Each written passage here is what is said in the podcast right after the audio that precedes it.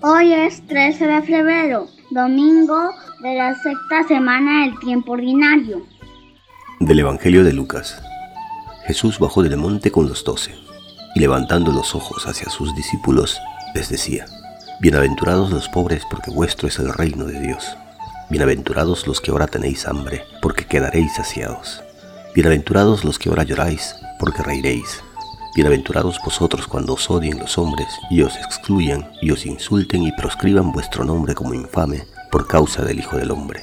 Alegraos ese día y saltad con gozo, porque vuestra recompensa será grande en el cielo. Eso es lo que hacían vuestros padres con los profetas. Pero ay de vosotros, los ricos, porque ya habéis recibido vuestro consuelo. Ay de vosotros, los que estáis saciados, porque tendréis hambre. Ay de los que ahora reís, porque haréis duelo y lloraréis. Ay, si todo el mundo habla bien de vosotros. Eso es lo que vuestros padres hacían con los falsos profetas. Queridas hermanas y hermanos, al canto del gallo, damos gracias a Dios por este nuevo día que comenzamos y nos disponemos a escuchar su palabra, a acogerla y meditarla para reconocer su presencia en medio de nuestra vida cotidiana y seguirle con generosidad y valentía. El Sermón del Monte según el Evangelio de Mateo o el Sermón del Llano según el Evangelio de Lucas configuran la Carta Magna del Reino de Dios, síntesis de la buena noticia.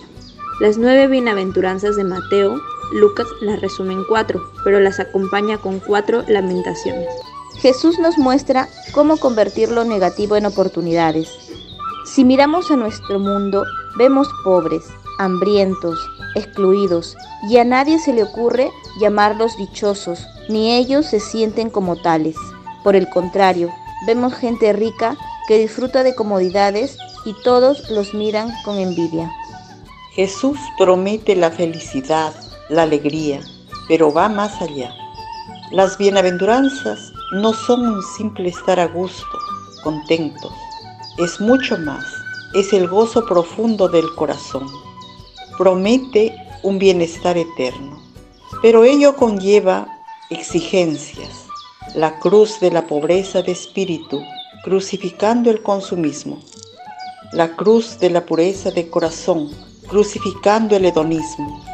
La cruz del amor a todos, crucificando el egoísmo. No nos engaña con fatuas promesas de felicidad fácil. Las bienaventuranzas exigen trabajo, esfuerzo, sufrimiento. ¿Qué puedo hacer hoy para compartir los dones que Dios me ha entregado con aquellos que verdaderamente lo necesitan? Y damos gracias a Dios por los que hoy nacen y cumplen años, lluvia de bendiciones para ellos y sus familias, y rezamos por todos los enfermos y por quienes se han encomendado a nuestras oraciones, de modo especial por Rommel Villanueva Saavedra, que el Señor les conforte, les consuele, les levante y les sane, y oramos por quienes ya partieron a la casa del Padre, de modo especial por la señora Vica Osorio Suárez, recientemente fallecida. Que descansen en paz y que Dios consuele a sus familiares y amigos. Señor, hoy quiero darte gracias porque siempre tienes palabras sencillas para recordarme que siempre estarás al lado de los que sufren, de los que pasan hambre. Señor, me pongo en tus manos, anímame a salir de la indiferencia y del egoísmo. Señor, que tu palabra hecha evangelio con las bienaventuranzas me permitan experimentar los auténticos valores. Señor, invítame a acercarme a los otros, reír con los que ríen y llorar con los que lloran. Y recibimos la bendición de Monseñor Robert Prevost, obispo de la diócesis de Chiclayo. En el Evangelio de hoy día encontramos algunas bienaventuranzas.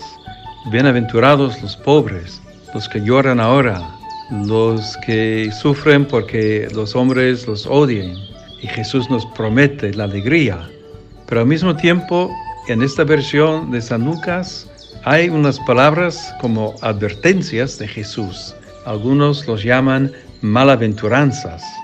Y tenemos que tener cuidado a no buscar sentirnos demasiado satisfechos, cómodos, buscando en esta vida los placeres, la alegría, muy superficial. Y más bien hay que estar, pues, no solo dispuestos, sino comprometidos a caminar con Jesús. Y eso significa también llevar la cruz, a reconocer que a veces hay sufrimiento en nuestra vida y en el sufrimiento tenemos que ser fieles a Jesucristo, llevar la cruz y creer de verdad en la resurrección.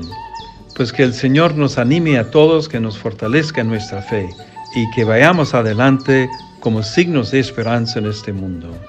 Y la bendición de Dios Todopoderoso, Padre, Hijo y Espíritu Santo, descienda sobre ustedes.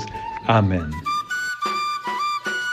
Una producción de Al Canto del Gallo.